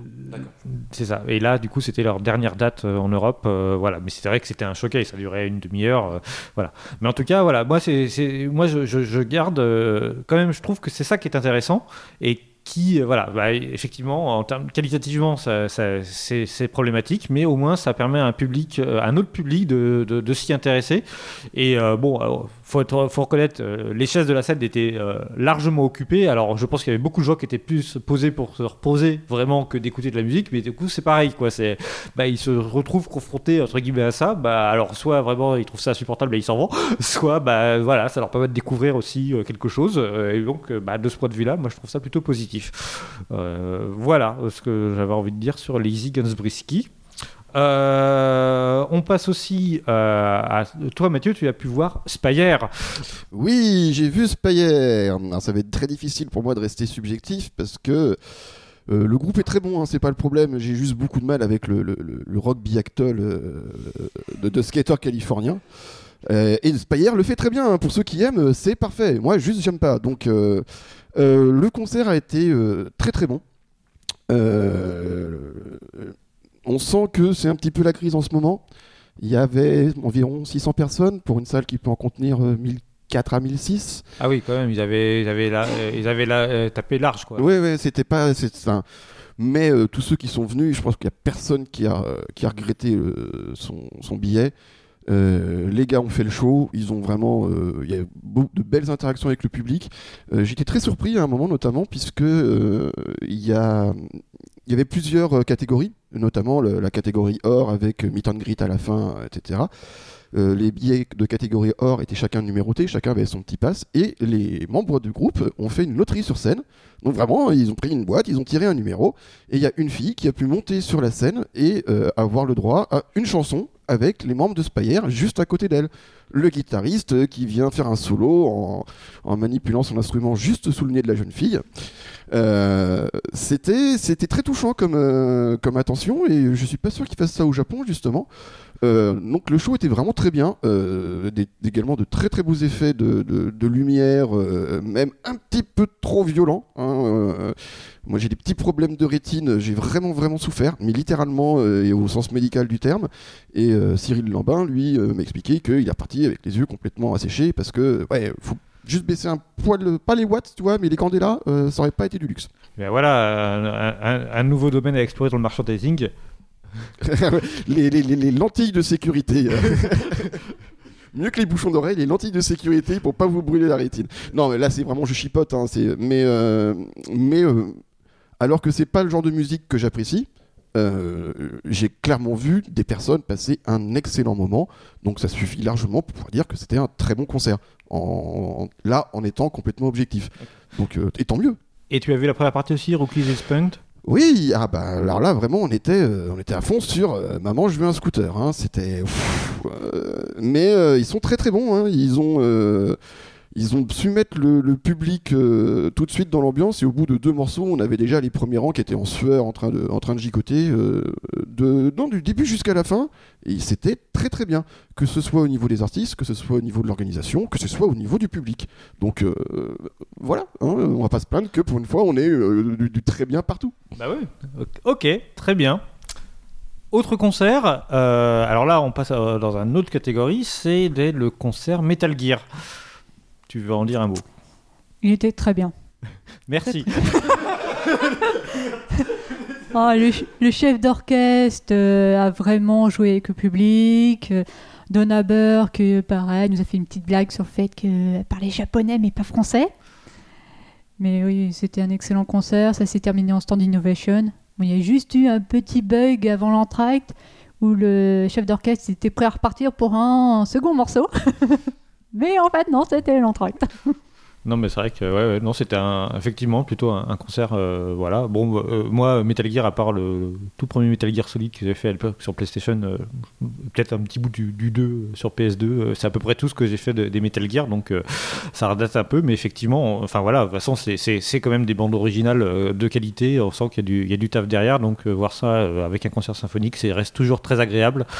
Et on va pas se plaindre d'avoir ce type d'événement accessible en France.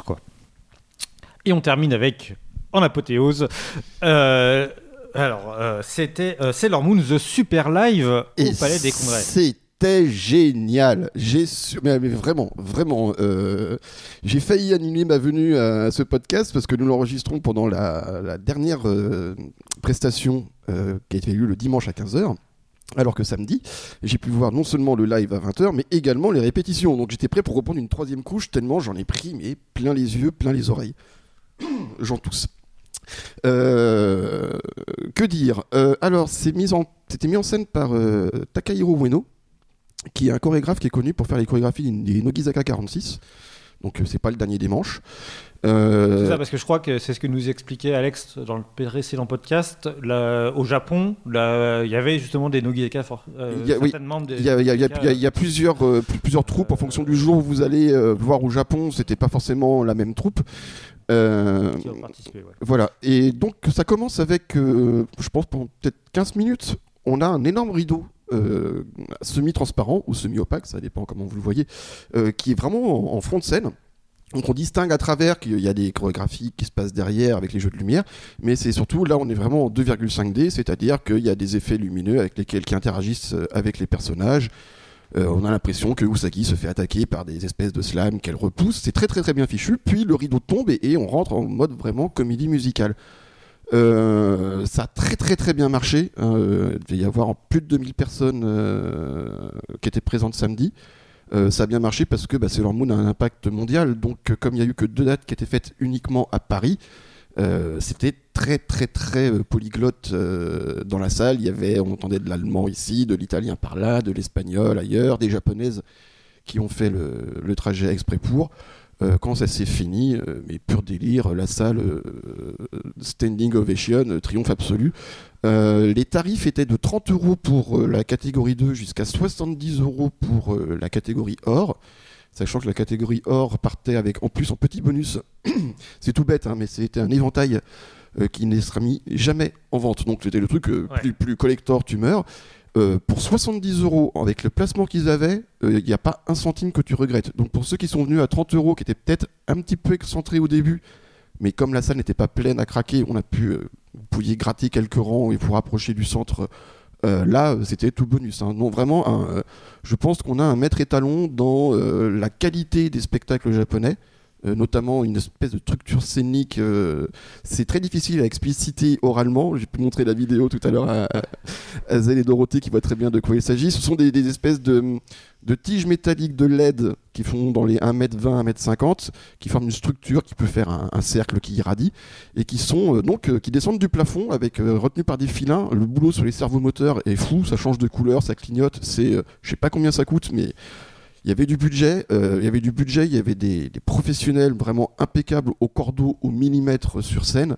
Euh, là, on a vraiment un maître étalon. euh, la barre est placée très très haut pour la prochaine comédie musicale japonaise qui veut venir, même si c'est du One Piece, euh, parce qu'on sait que One Piece marche beaucoup mieux que Sailor Moon aujourd'hui.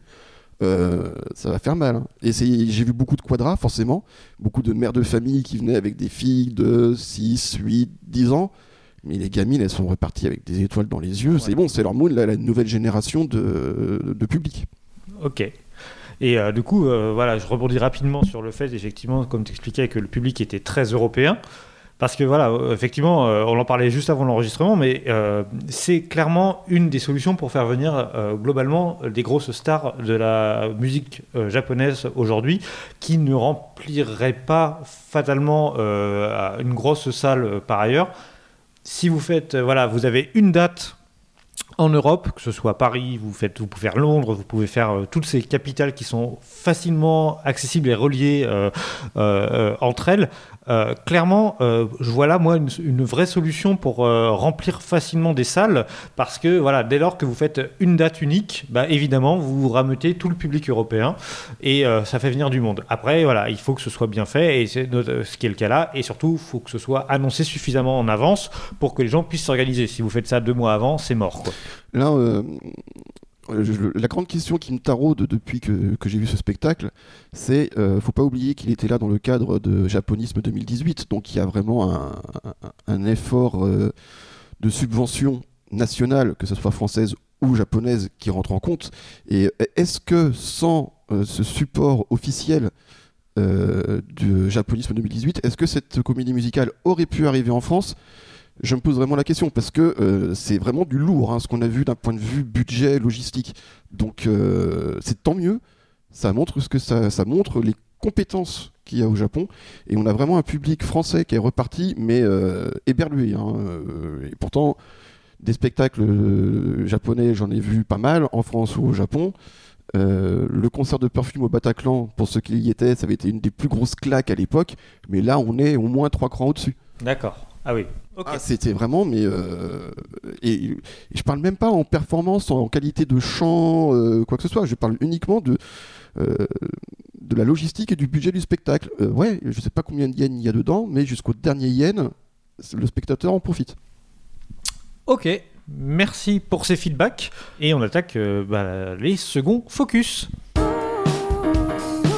Focus.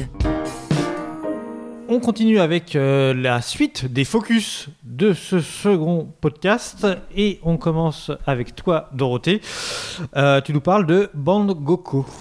Oui, alors c'est par rapport à tout ce qu'on a parlé précédemment, c'est un, groupe assez jeune. Ils ont même pas 10 ans d'existence. Ah oui, parce que des ans tout court, ça a été vraiment. Voilà. C'est en janvier, ils auront 10 ans. Donc c'est un groupe qui est surtout un groupe euh, de scène, qui vont dans les live house. Viennent d'Osaka, ils sont trois. Donc il y a Hiroyuki Otomo, le chanteur et guitariste, qui est aussi compositeur. Il y a Getty Hanyu, le bassiste. Alors lui, il est facilement reconnaissable, il porte un masque de renard. Et il adore faire des kancho. Donc je revois à Naruto pour savoir ce que c'est. Et Akihiro Yamada, le batteur. Donc ils se sont formés à la fin du lycée. Et euh, pour choisir leur nom, bah, en fait c'est tout bête. Ça vient d'un rêve de Getty. Où dans ce rêve, il parlait à son professeur en lui disant qu'en quoi il voulait, lui, il voulait fonder un, un groupe. Et c'est une réplique une- en réponse du professeur qui lui a dit Bande Goto. En fait, c'est un groupe pour s'amuser tous ensemble. D'accord. Donc ils vont sortir leur quatrième mini-album. Donc on peut le retrouver sur Spotify, mais il est aussi à l'achat sur CD Japan et peut-être Yes Asia. Donc dans, leur, dans certains de leurs clips, on voit bien l'importance du live. Parce qu'en fait, on a les images de l'histoire du clip et on a un petit encart avec les images du live. Et quand l'image du live vient prioritaire, on a un petit encart avec euh, le clip. D'accord.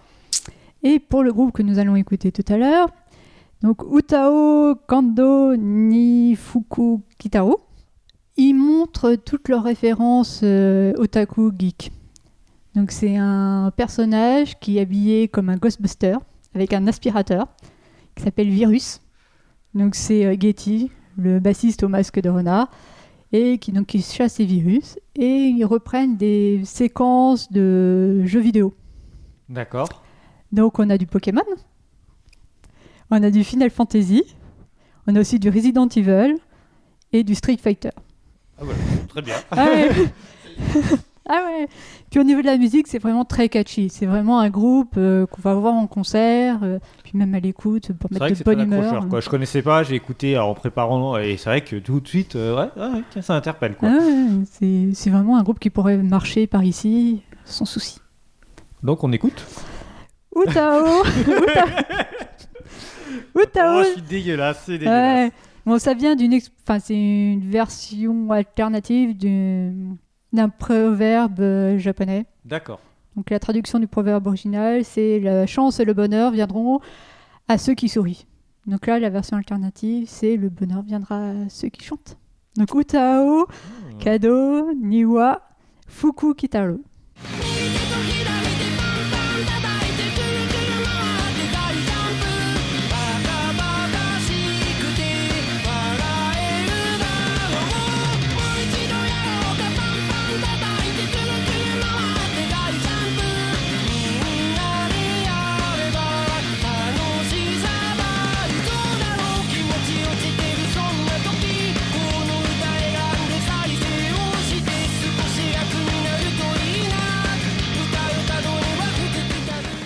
Ok, merci, c'était Bande Goto et je ne vais pas euh, sombrer, euh, redire le titre de cette chanson que voilà, si vous, vous, vous- vous la voulez, bah, euh, rembobinez un petit peu le podcast et écoutez, voilà, Oh, soyez un petit peu concentrés quand même sur cette écoute, c'est quand même pas difficile.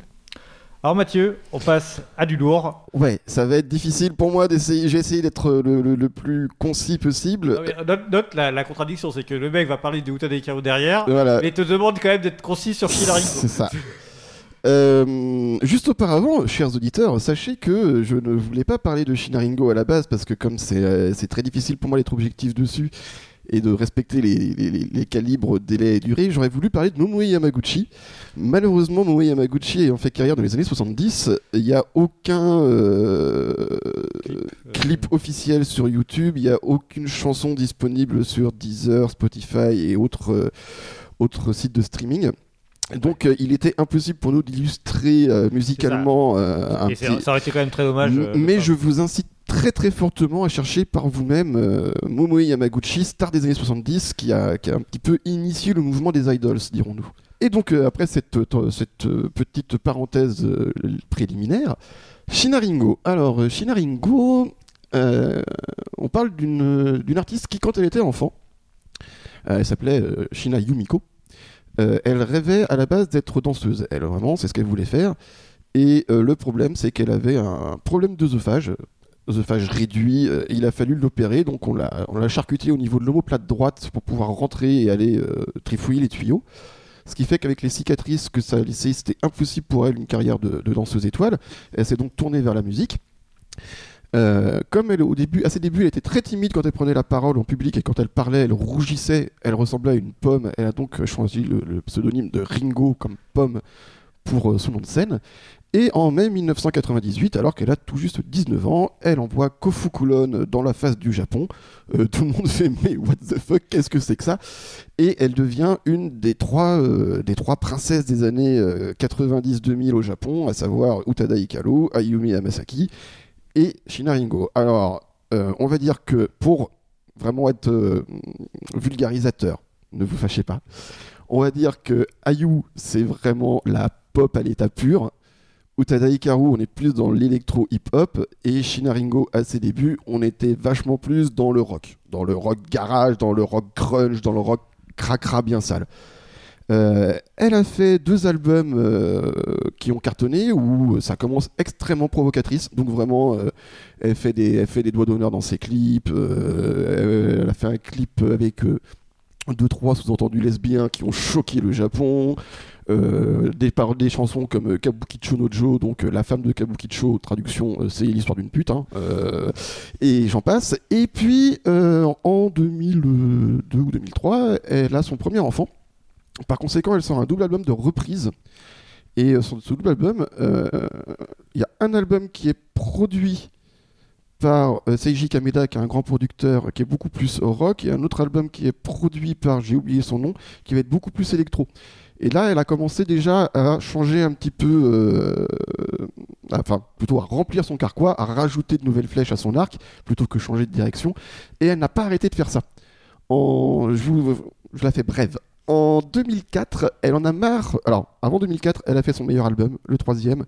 Euh, quelques semaines, euh, je sais plus comment ça s'appelle en japonais, c'est très compliqué, mais euh, euh, rien que le titre, on peut y voir des jeux de mots avec le sperme, les châtaignes et j'en passe. Euh, extrêmement Je violent. qu'il y a une thématique, hein, parce qu'on Ouais. assis de Black Cherry et là, on, on est, c'est- on est bien. hein. Ah mais euh, c'est la, la- la jaquette est le super. podcast de la débauche. La, jaquette est super rigolote parce que quand vous le prenez au début, vous avez juste une, euh, une coupe de porcelaine sur sa sous-tasse. Et quand vous tournez, quand vous voyez le quatrième de couverture, il y a euh, les petites pâtisseries euh, traditionnelles qui vont avec. Il y a deux boules avec une petite feuille au milieu.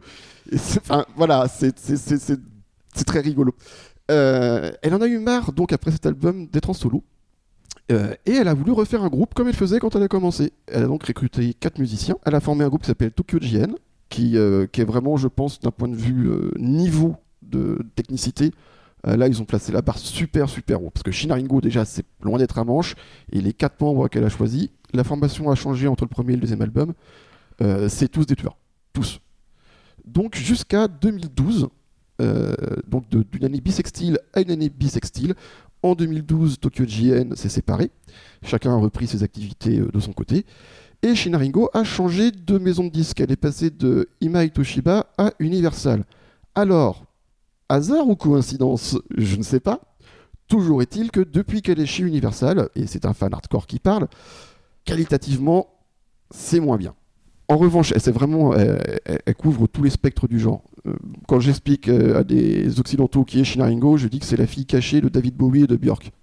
D'accord. Voilà. Ouais, mais c'est- une bonne introduction. Ouais. Et elle peut tout faire. Elle peut vous faire un morceau euh, piano bar, euh, ambiance très jazzy, très sensuelle, euh, ensuite passer en mode grunge, puis en mode électro, puis en mode pop total, puis en mode funk, puis en mode disco. Elle sait vraiment tout faire. C'est, fou. Mais c'est un petit peu perdu au niveau de la créativité.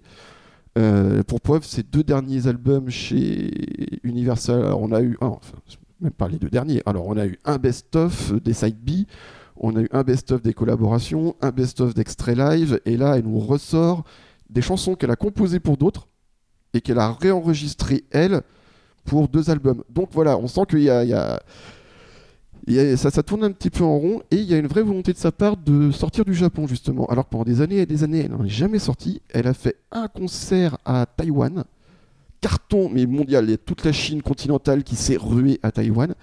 Euh, et j'ai eu la chance de la voir en concert justement en mars dernier.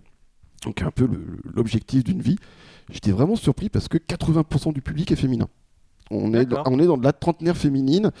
Et alors que la majorité des japonaises que je connaissais me disaient non, je n'aime pas Shinaringo parce que je la trouve extrêmement vulgaire au sens. Alors que euh, c'est pas vulgaire visuellement, hein, elle maîtrise parfaitement son image. Là aussi, c'est un domaine sur lequel euh, il n'y a rien qui dépasse du cadre. Euh, vulgaire parce que bah, elle parle de. Elle va raconter une chanson où elle se met dans la peau d'une pute. Et ça, pour elle, hein, Ouais. elle va raconter les tourments physiques euh, d'une femme. Et elle, elle a fait une chanson sur les règles. Donc, et ça. ah et euh, bah, en fait, non, il y a encore beaucoup de trentenaires quadragénaires japonaises qui sont en mode un peu euh, ouais, euh, fuck rock'n'roll, euh, on est des meufs, euh, ouais, et on n'est pas parfaite et on l'assume. Et c'était très très très intéressant. Techniquement, j'ai vu un spectacle d'un niveau, il a fallu Sailor Moon pour attraper ça. D'accord. C'était.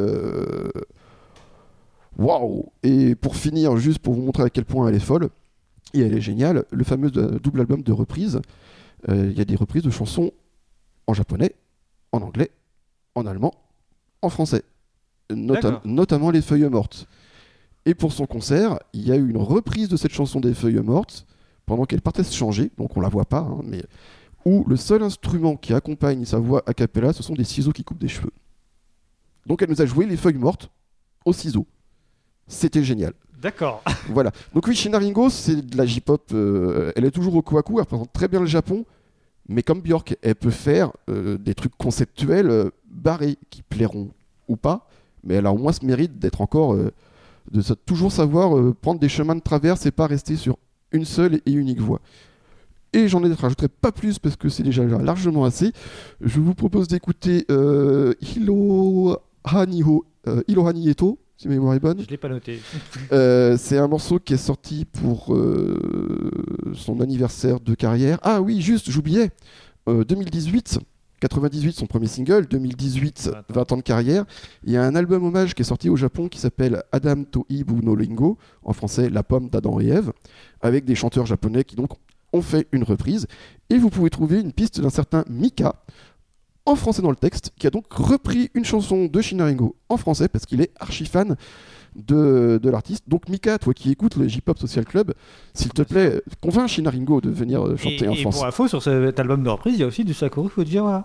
Comme Voilà. quoi, Oh hey. Hey qu'est-ce que c'est bien fichu Et donc euh, maintenant, si vous aimez euh, le sitar, euh, le clavecin, eh ben, régalez-vous avec Shinaringo qui va vous en envoyer plein les oreilles.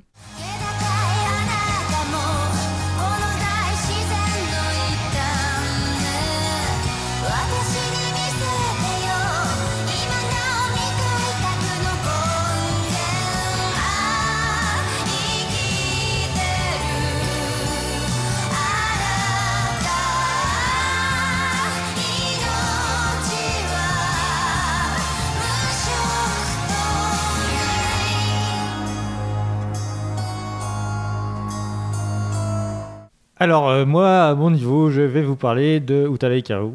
Enfin, Hikaru Utada, pour être euh, précis, parce que euh, moi, je reste plutôt dans le sens occidental. euh. Merci pour ce, ce soutien. Alors, c'est pareil, je vais essayer de faire vite, mais euh, en gros, pour résumer, c'est vrai que c'est une artiste euh, que j'apprécie vraiment euh, beaucoup. qui, qui- voilà, enfin, c'est.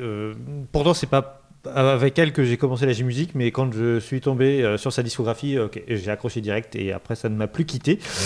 Euh, Utada Hikaru, elle a commencé sa carrière euh, solo parce qu'elle avait fait des choses avec un groupe auparavant, mais c'est vraiment sa carrière solo commence en 98 également, euh, avec un tube euh, mondial interplanétaire automatique que vous avez forcément entendu d'une manière ou d'une autre. Si vous l'avez pas entendu, ce n'est pas normal.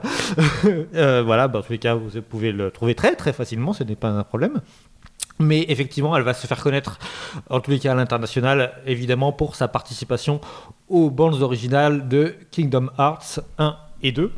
Euh, Je me permets de te couper très vite, t'as juste oublié de préciser que First Love, euh, l'album, était l'album, encore aujourd'hui, Le le plus vendu, oui, de tous les temps au Japon. hein. Voilà, pre- premier album, euh, voilà, gros, énorme, énorme carton. Et donc, euh, effectivement, voilà, elle se fait connaître à l'international avec Kingdom Hearts, euh, avec euh, Ikari et Passion, qui sont ces- les deux tubes euh, mondiaux. Et oui, je ne parle pas non plus assez près du micro. Et surtout, bah, il y a une particularité, c'est que Utada Hikaru est née à New York et elle est bilingue anglais parfaitement, ce qui lui permet de proposer des versions anglaises de ses chansons sans un anglais dégueulasse, comme si bien le faire les japonais. et ça aide beaucoup, donc c'est pour ça qu'on a eu des versions comme Simple and Clean par exemple, qui est c'était les versions euh, anglaises de ces mêmes chansons. Euh, ensuite également, euh, voilà, je me concentre vraiment sur comment on a pu l'apercevoir en France, mais elle a participé au générique des films Évangélion, voilà, notamment. hein, c'est comme ça que aussi on, l'apprécie. Moi, il y a un morceau, euh, c'est pas celui qu'on va écouter parce qu'il n'y a pas de clip que j'apprécie particulièrement, qui est tiré de son album Earth Station, qui est euh, Nijiro. Euh, vraiment, écoutez-le, je le trouve, euh, c'est vrai- vraiment mon morceau préféré de, euh, de Iki. Voilà, il n'y a rien acheté dans ce morceau, c'est vraiment super. Mais voilà, et, et moi aussi j'ai pu la voir en concert quand elle est venue à Londres en 2010. J'étais très content et voilà, bah, on parlait de, de- succès. Bah, là, voilà, vous avez Utada Hikaru qui vient à Londres à 23 euros la place. Je vais vous dire que voilà, il faut pas passer à côté. C'est- c'est- voilà. Euh, j'ai failli passer à côté puisque évidemment bêtement je me dis oh bah c'est bon euh, oh bah, je, je prendrai les places ce soir oui bah bien sûr tu penses bien qu'au bout d'une heure il n'y en avait plus Fort heureusement, ils ont rajouté une seconde date et donc je me suis greffé à cette seconde date in extremis euh, et c'est comme ça que j'ai pu la, voir. Mais sinon, c'était euh, peu plus je la raté et j'aurais été vraiment dégoûté. D'autant plus que fin 2010, elle annonce euh, qu'elle fait une pause, un hiatus indéterminé. Euh, j'ai non, ras-le-bol, euh, voilà, euh, j'ai commencé ma carrière à 15 ans, euh, là ça va, c'est bon, j'ai 30 balais, on va souffler un peu, on va faire un peu autre chose. Alors euh, bon, euh, moi à titre perso, euh, j'étais vraiment convaincu qu'elle reviendrait parce que c'est vraiment une musicienne dans l'âme. C'est quelqu'un qui vit pour la musique et euh, je pouvais pas croire qu'elle s'arrête définitivement, même s'il y avait une vraie incertitude sur ce sujet-là à ce moment-là. Mais j'étais convaincu qu'elle reviendrait tôt ou tard à la musique. Bon, on va voir que j'avais raison. Et d'ailleurs, on ne tarde pas à le savoir puisque en 2012, euh, à la surprise générale, pour le troisième film Évangélion ou quatrième, je ne sais plus, je sais, troisième, euh, bah la voilà qui déboule avec euh, de nouveau euh, la chanson thème du film. Alors, elle nous précise bien, hein, je suis toujours en latus, mais quand même, j'ai fait une petite chanson comme ça au passage, qui est juste un C'est générique. juste pour Evangelion, tu Voilà, vois. bon. Excuse-moi du peu. hein. Voilà, bon, bon, mais donc voilà, preuve est faite qu'elle reste quand même, elle reste quand même dans, dans- dans le coin. Donc elle profite de cette période pour un petit peu s'occuper d'elle. voilà, il y a pas mal d'évolutions dans sa vie perso. Euh, et euh, enfin, elle revient. En 2016, euh, avec un nouvel album euh, qui s'appelle Fantôme, en français dans le texte.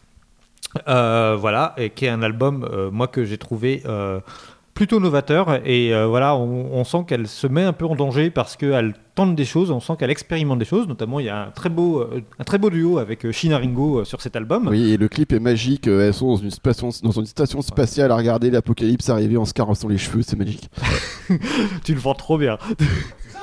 T'as oublié la voiture sans roue. Et la voiture sort. Et euh, là, cet été, elle a sorti de nouveau un nouvel album euh, qui s'appelle Hatsukoi. Euh, je remercie au passage Sae qui me l'a ramené du Japon. Oui, parce que moi, je demande direct à Sae euh, de, faire les courses et de me ramener les, albums. Bon, là, du coup, je trouve que cet album, il est plus épuré. Il est vraiment davantage centré sur euh, sa voix et moins peut-être euh, sur le côté euh, musical et instrumental. Mais en tout cas, ça reste toujours ce mélange albide entre tantôt de la pop, tantôt du RB. C'est ce qu'elle sait faire et elle le fait très bien. Donc vraiment, de ce point de vue-là, de nouveau, si c'est votre, votre tasse de thé, vous n'allez pas être déçus. Euh, moi, je voulais vous faire écouter donc un morceau euh, qui est tiré de l'album Fantôme, qui était une collaboration avec euh, Ku, le rappeur japonais, parce que justement, bah, quand je, disais que c'était quelque chose d'assez étonnant et, et novateur, bah, c'est une très belle illustration. On écoute Bokuya- Bokiyaku, pardon.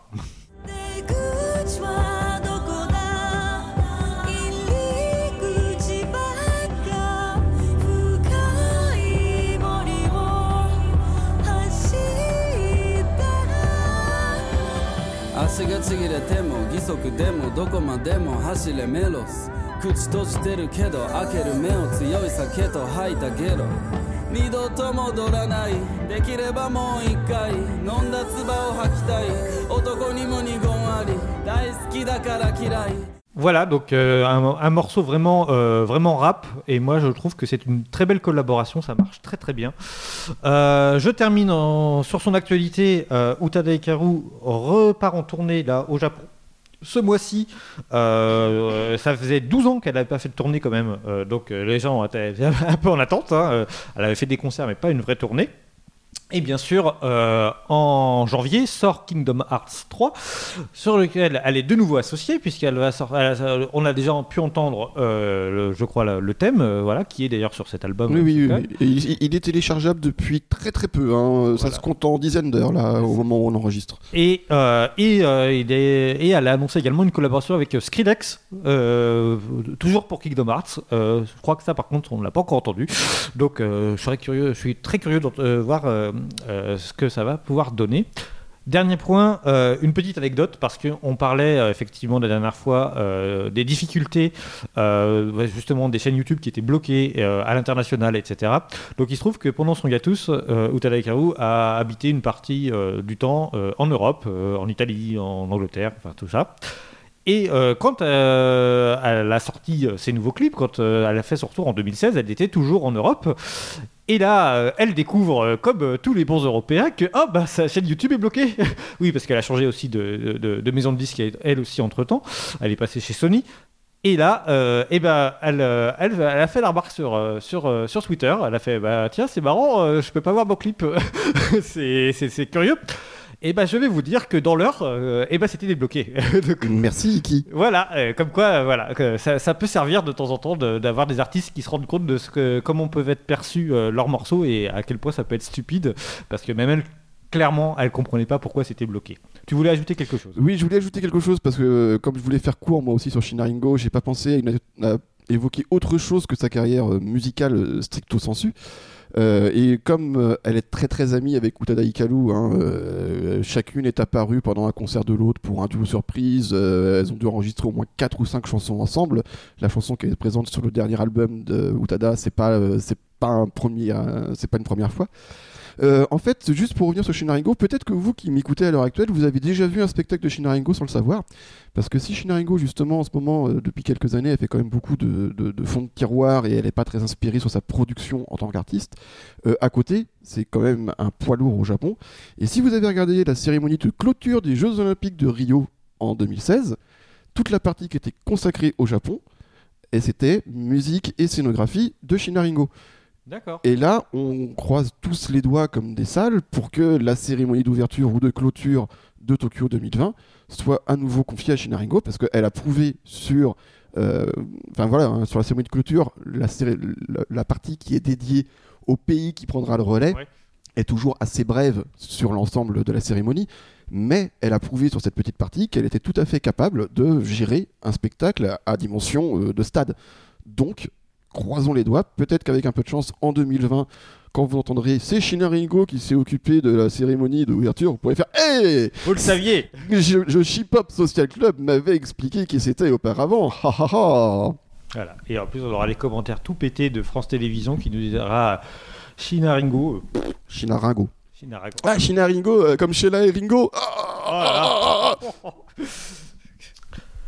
Très bien, merci. On termine euh, comme toujours avec l'agenda concert. L'agenda. L'agenda concert, euh, on attaque euh, avec déjà une petite, un petit rattrapage le samedi 10 novembre. Là, ça arrive tout de suite. C'est Mutant Monster qui est à l'espace B à Paris. Euh, bah, exemple type euh, de genre de groupe sur lequel on n'a pas de com quasiment. hein. donc euh, voilà, moi j'étais complètement passé à côté de, ce concert et donc je ne pouvais pas l'annoncer parce que vraiment j'avais pas l'info. Et sinon elles font essentiellement des dates au Royaume-Uni. Si vous allez faire un tour du côté de Londres ou ailleurs, peut-être vous pourrez les voir par ailleurs. Ensuite, le 11, euh, dimanche 11, c'est Coquia à Paris, à la Cigale. Oui, ça va être trop bien. Et même si euh, Kokia, euh, voilà, le côté flower power, et bon, nous tous, euh, c'est un petit peu comme euh, pour boucler avec le début de l'émission. c'est bien pendant 5 ou 10 minutes, mais ça devient un peu long sur la fin. Mais même si c'est un peu long sur la fin, oh, c'est tellement bien. Elle chante tellement bien. Et c'est dommage que José ne soit pas là avec nous parce que je suis sûr qu'il avait un scoop à propos de Kokia, mais on ne le saura Ouais, pas. je, je l'ai vu hier à Sailor Moon, il m'a dit qu'il connaissait son prénom, mais j'ai déjà oublié ce que c'était. Ah là là, qu'est-ce que c'est dommage. Le euh, 11 toujours, il y a euh, le groupe Bodingen également à Paris. Alors ça c'est pareil, j'étais complètement passé à côté. Euh, donc euh, merci Dorothée. De rien. voilà. Et euh, le groupe sera également à Lille le 12, le lendemain. Euh, voilà. Euh, alors, euh, tu vas pouvoir nous dire si tu connais euh, Chemillon en Anjou. Ça te parle? Euh, Chemillé, c'est à 20 bandes de chez mes parents. Voilà. Et donc j'avais raison dans le premier quand je disais que tu connaissais Chemillon en Anjou. J'étais pas. Chemillan, oui, oui, Chemillan, on joue 49, Maine-et-Loire, 4-9 représente dans la place. Voilà. Eh bien, écoute, sache que le 17, il y a le groupe The Pascal qui part à Chemillon en Anjou. C'est formidable. Voilà. Tu sais quoi faire le 17. Euh, oui, je prépare mes valises pour le Japon. C'est dommage. oh, voilà, zut je peux alors. pas aller à Chemillon en Anjou. Bon, c'est dommage. Également, le groupe Glams est de retour et est en tournée. Euh, alors euh, là, on a droit à la, totale hein, euh, Lyon, Nantes, Lille, Paris, Reims et en plus une tournée européenne. Donc vraiment, si vous voulez les voir, je pense que là, vous avez aucune excuse pour passer à côté. C'est de camp à camp, grosso modo? J'ai pas noté exactement les dates, mais ça, ça s'étire. euh, voilà, euh, si je l'ai noté, ça doit commencer dans ces eaux-là. Ouais, donc c'est cool, c'est quand je serai pas là. Voilà, c'est très, c'est très bien. Et également euh, Braidir, euh, le groupe de métal euh, féminin qui est en tournée également à Nantes, Lyon, Saint-Dizier et quelques dates en Suisse. Euh, bah, les deux, de toute façon, les deux groupes passent par deux conventions hein, qui sont à, à Lyon et à Nantes. Donc je crois que c'est Art to Play à Nantes et puis ça doit être Japan Touch ou quelque chose comme ça. Enfin bon, vous revérifiez si ça vous. C'est dans 15 jours, c'est 17-18. Oui, bah ça doit être ça. Oui, oui, donc ça doit être ça. Voilà. Le 18, justement, il y a Bandmade qui est de retour à Paris au backstage. Alors, c'est pareil, c'est quand même pas une très grosse salle hein, pour Bandmade. Euh, et elles font également une tournée européenne. C'est toujours pareil. Si vous êtes frontalier, ça peut être peut-être plus intéressant pour vous et plus facile pour y aller les voir. Le 20, euh, le 20 novembre, Love Bites est au nouveau casino à Paris, toujours du métal féminin japonais, et également en tournée européenne. Le 1er décembre, c'est le concert de Hatsune Miku à la scène musicale à Boulogne, tout près de Paris. Alors, euh, bah, j'ai envie de dire enfin un concert de Hatsune Miku, euh, un vrai concert de Hatsune Miku. euh, Et oui, mais là, je ne serai pas là pour y assister. Donc, euh, mais voilà, euh, moi je ne sais pas encore si j'irai, je ne sais pas, mais je crois que c'est déjà bien, bien rempli. hein. C'est peut-être pas sold out, mais il y a quand même pas mal. Voilà. Dans tous les cas, euh, il y a des, c'est- bon, enfin, je pense que ça va être plutôt pas mal. Alors, euh, à titre de comparaison, euh, l'été dernier, on a vu IA, le Vocaloid IA, qui est, avait une représentation, c'était à Anguin, Oui, en et c'était plutôt impressionnant quand même, c'était quand même bien fait et, et plutôt bien fini. Donc bah, j'ai envie de dire, il y a quand même, même si c'est, je pense qu'en termes de budget, on n'était pas du tout dans les mêmes, les mêmes échelles que ce que l'on a, ce qu'on va avoir avec Hatsune Miku. Je pense que quand même il y avait euh, une sorte de maître étalon, enfin en tous les cas la, la- la démonstration qu'on pouvait faire quelque chose en France, euh, même dans des petites salles euh, pour le coup. Donc là j'espère que ça vaudra le coup sur Hatsune Miku. euh, juste pour rebondir par rapport à Hatsune Miku, j'ai eu la chance avec le magazine Coyote en mars et avril dernier d'interviewer la, chanteuse de Égoïste euh, de chez Avex, donc euh, l'avatar euh, là encore virtuel, et qui nous a expliqué que elle, pendant les concerts, en fait, elle est cachée derrière l'écran. Elle chante, et c'est vraiment sa voix qui est trafiquée par des filtres ensuite euh, pour ressortir en live. Mais en plus, la chorégraphie qu'elle effectue est euh, aussitôt prise en motion capture pour être projetée sur l'écran sur l'avatar euh, de- donc d'égoïste euh, qui bouge en direct. Et euh, C'est pas une vidéo quoi. donc c'est pas une vidéo. Donc je, pour ceux qui auront la chance de voir Hatsune Miku le 1er décembre, n'hésitez pas à essayer de regarder, de vous informer par rapport à ça. Est-ce que c'est une vidéo qui est déjà préenregistrée et la même lambda pour tout le monde, ou bien est-ce que ça peut varier un petit peu de- d'une représentation à l'autre? Parce qu'il y a bel et bien un humain caché derrière qui est en train de bouger. Ok. En tout cas, euh, n'hésitez pas à nous faire part euh, si, vous avez, si vous assistez à ce concert. Dites-nous, faites-nous des retours sur les réseaux sociaux, ça nous intéresse. Le 5 et le 6 euh, décembre, il y a le, il y a no Name Horses, qui est un big band de jazz à la MCJP à Paris. Euh, voilà, de- toujours une programmation euh, un petit peu qui sort des sorties ba- battues à la MCJP. Euh, faut, enfin voilà, faut guetter. Le 9 décembre, il y a le retour de Crystal Lake au Petit Bain. Et quelques jours avant, le 6, euh, elles seront à Suisse, en Suisse, à Zurich. Oui, Île. Dorothée. Il Qu'est-ce Il. que j'ai dit? T'as dit elle. Elle Ah, Non, il, oui. Non, mais je le sais en plus. je- Crystal Lake, faut vraiment les voir sur scène. C'est du metalcore. Ils sont excellents. Moi, je les avais vus lors de leur premier concert en France. Par contre, si vous avez peur du pogo, euh, mettez-vous plus au fond de la salle parce que ça pogote beaucoup. Mais c'est vraiment un groupe à voir. Ah, euh, Circle Pit, des Death Wall, il y a tout ça. C'est pour ça qu'il faut, hum, si on est un peu fragile, il faut pas rester au centre. Très bien. Le 12 décembre, c'est One Ok Rock au Bataclan à Paris et c'est complet. Donc euh, voilà. euh, euh, mais bon, c'est pas une surprise, on va dire. Voilà, c'est comme d'habitude. Si vous vouliez absolument les voir, on vous déconseille les sites de revente de billets parce que vous vous faites pigeonner. Voilà. Par contre, guettez peut-être les pages de fans, ce genre de choses. Parfois, euh, il peut y avoir quelques jours avant le concert des gens qui finalement euh, ne peuvent pas y assister, qui revendent leur place. Et là, vous, vous pourrez obtenir des billets à des tarifs beaucoup Ouais. plus intéressants. S'ils sont avec euh, Live Nation, Live Nation, souvent, ils se gardent un petit po- pool de billets à vendre au dernier moment. Bon, à suivre, mais je crois que c'est Live Nation, effectivement. Euh, on passe en 2019 avec le 12 janvier. Chihiro Nitsuka. Alors ça, euh, voilà, euh, euh, surprise quand même. Oui, qu'il l'eût cru. hein, ça faisait, je sais pas, euh, 10 ans minimum qu'on espérait un jour entendre la, voix de, de miel, de sucre et de nectar de Chihiro Nitsuka directement dans nos oreilles.